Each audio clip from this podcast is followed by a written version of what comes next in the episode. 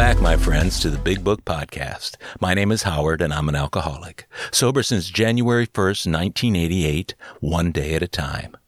This is the 78th episode, story number six, in part three of the personal stories section of the second edition of Alcoholics Anonymous, published in 1955. It's entitled, There's Nothing the Matter with Me, and it was printed only in the second edition, so it has remained largely unseen by those AAs who've otherwise been raised on the third and fourth editions. The author of this story is Bill G., who got sober in 1945. Not that much is known about Bill except what's revealed in his story, which runs the gamut from being a successful businessman to literally being a bum on the street, pawning his shoes, living under a bridge, and drinking sterno. The story of his ascent to AA and his subsequent sobriety was recorded in 1989 when he spoke for over an hour at the third annual Tampa Bay Roundup.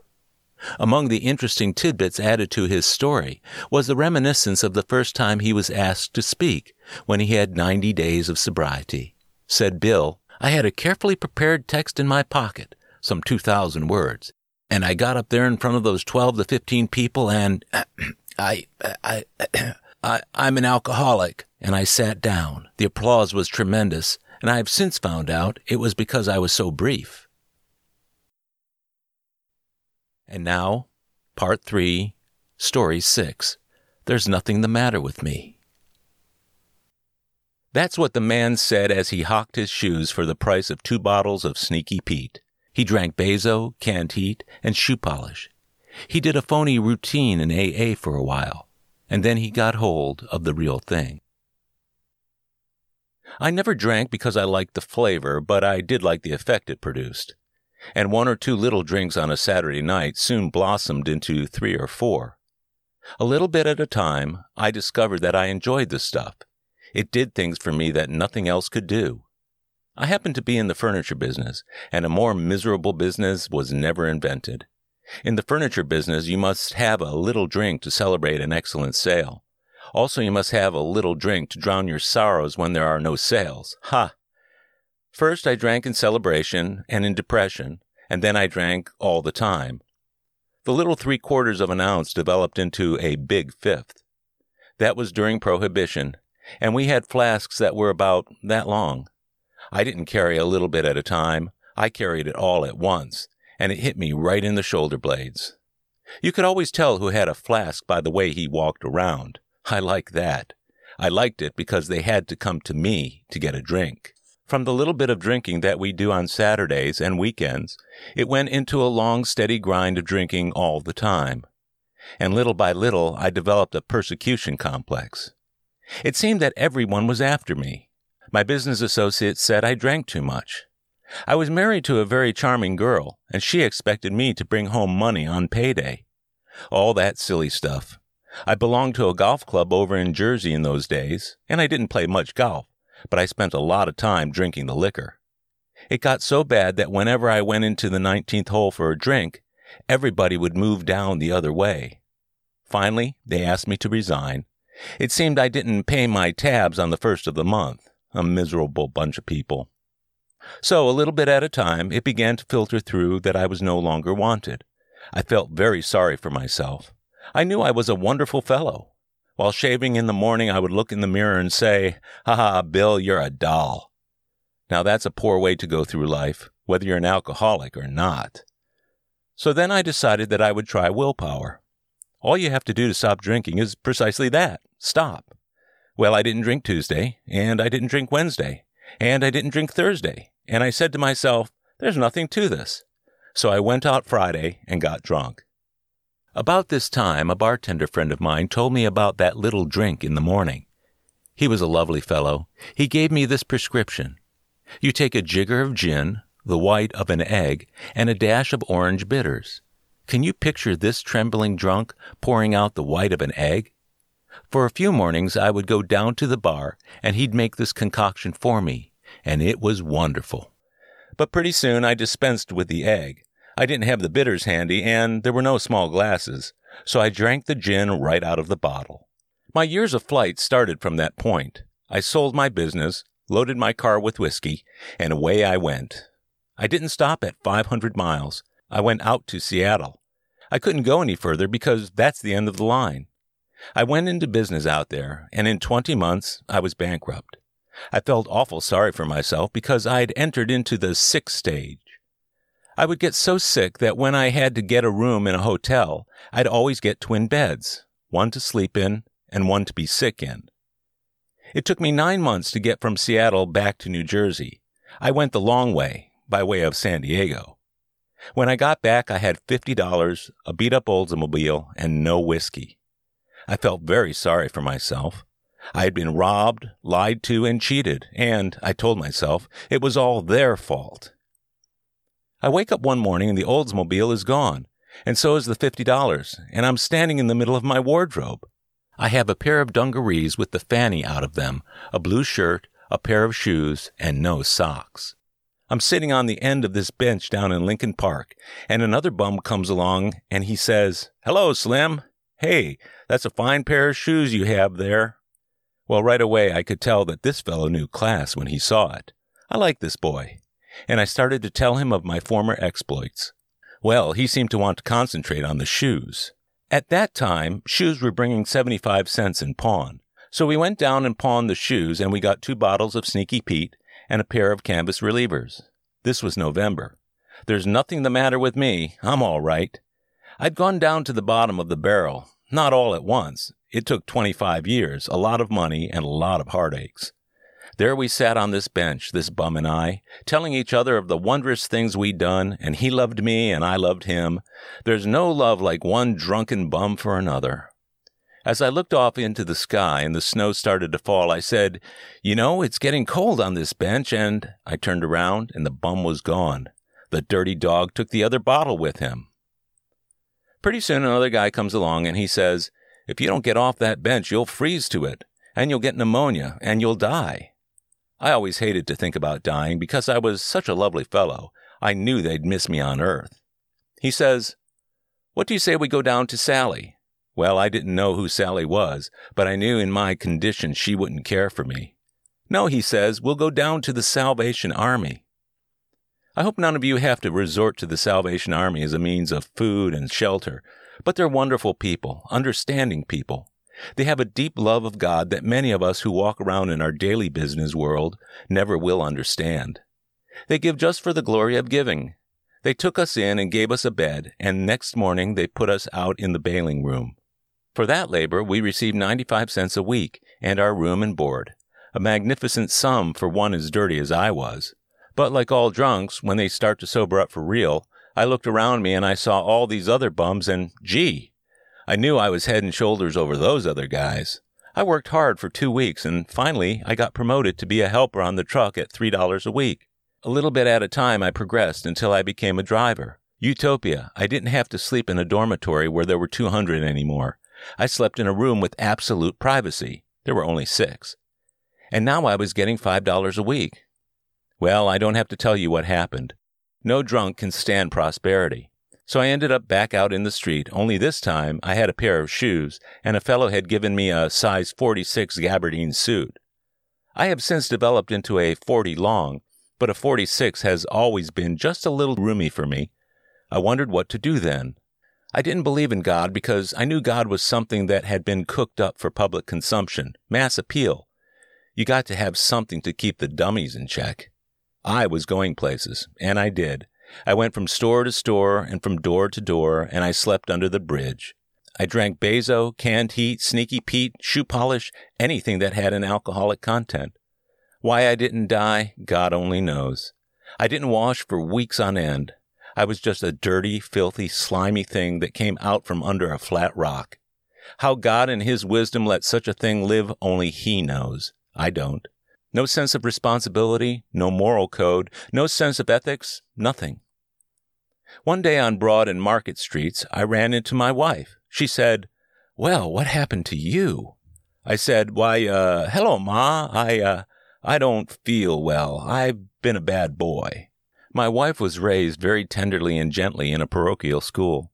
She never had to work as a young woman. She ended up slinging hash in a dime hash house to support my daughter and herself. She took me to a hospital. The doctor said, Let him try AA.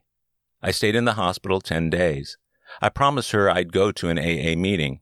She took me home, bought me a $15 suit, and I went out and got a job working for a guy that used to work for me. And every Wednesday night, I'd go down to the AA meeting. I'd look in, some guys talking about the grace of God.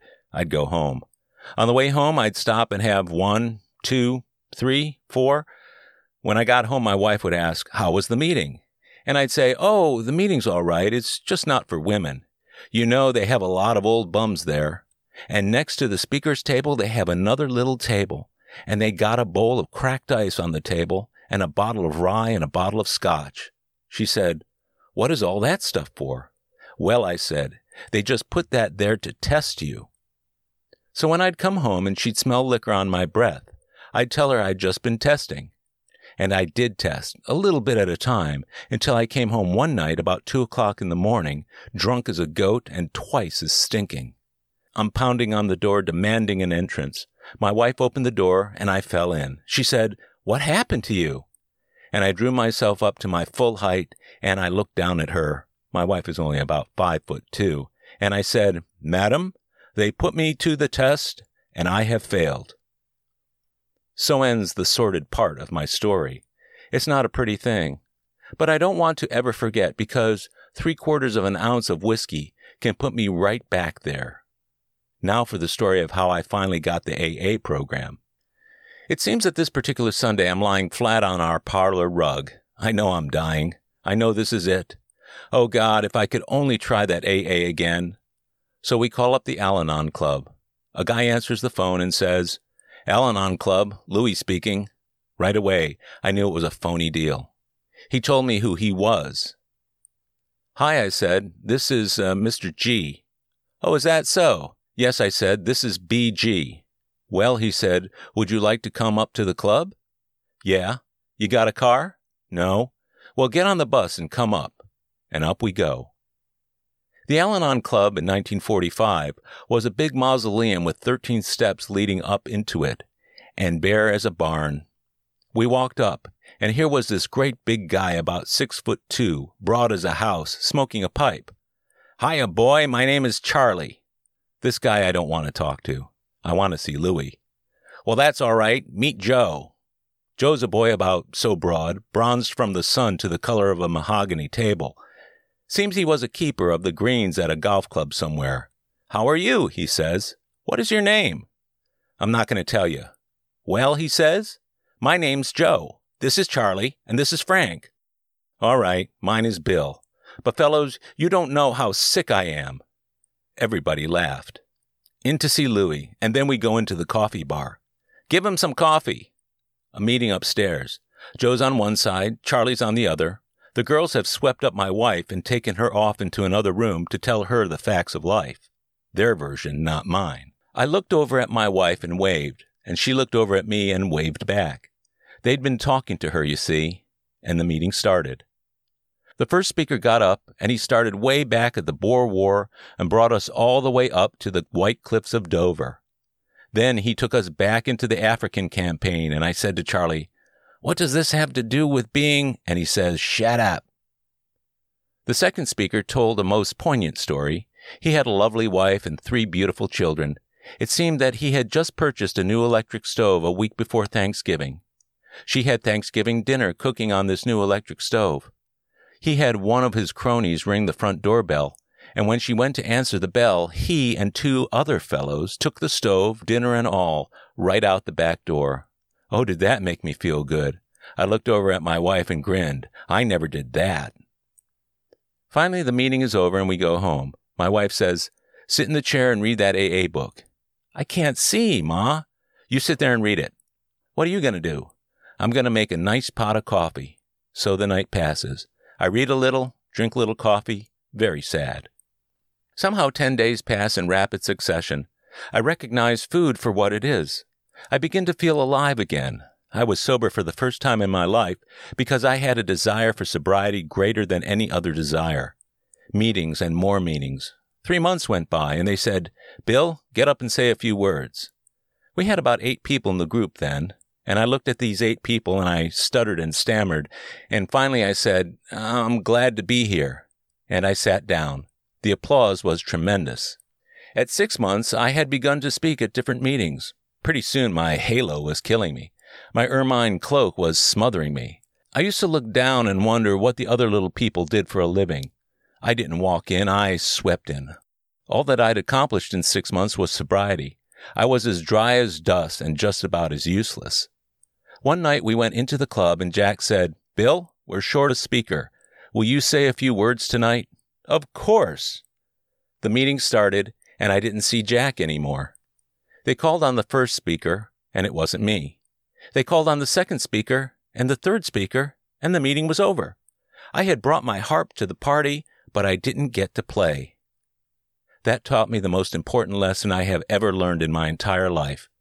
That is that AA doesn't need me, but I need AA. Very desperately, very sincerely, very humbly.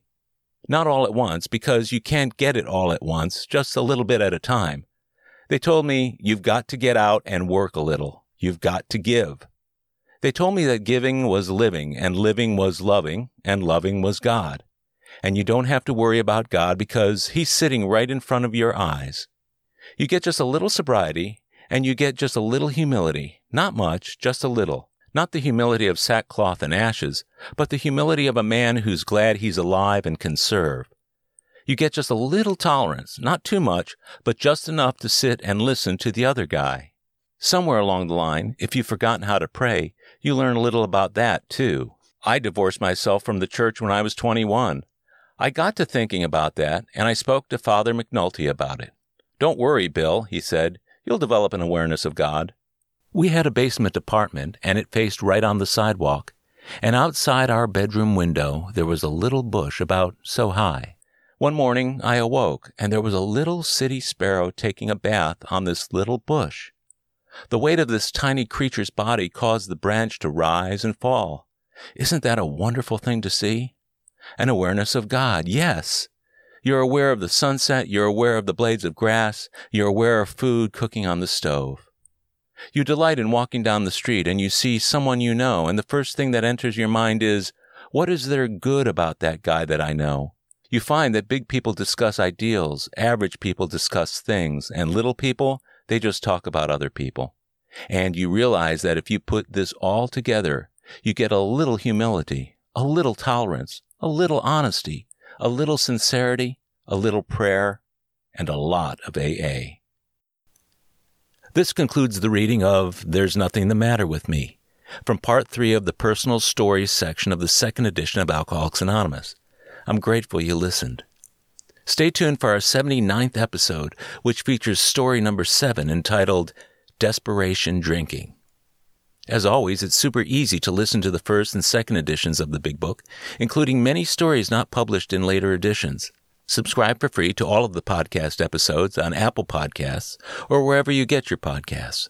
Or visit bigbookpodcast.com and listen to your heart's content. Oh, and if you have a chance, check out my new podcast, AA Recovery Interviews, where AAs tell their stories in a talk show interview format. If you've enjoyed listening, I'd be super grateful if you can leave a rating on Apple Podcasts.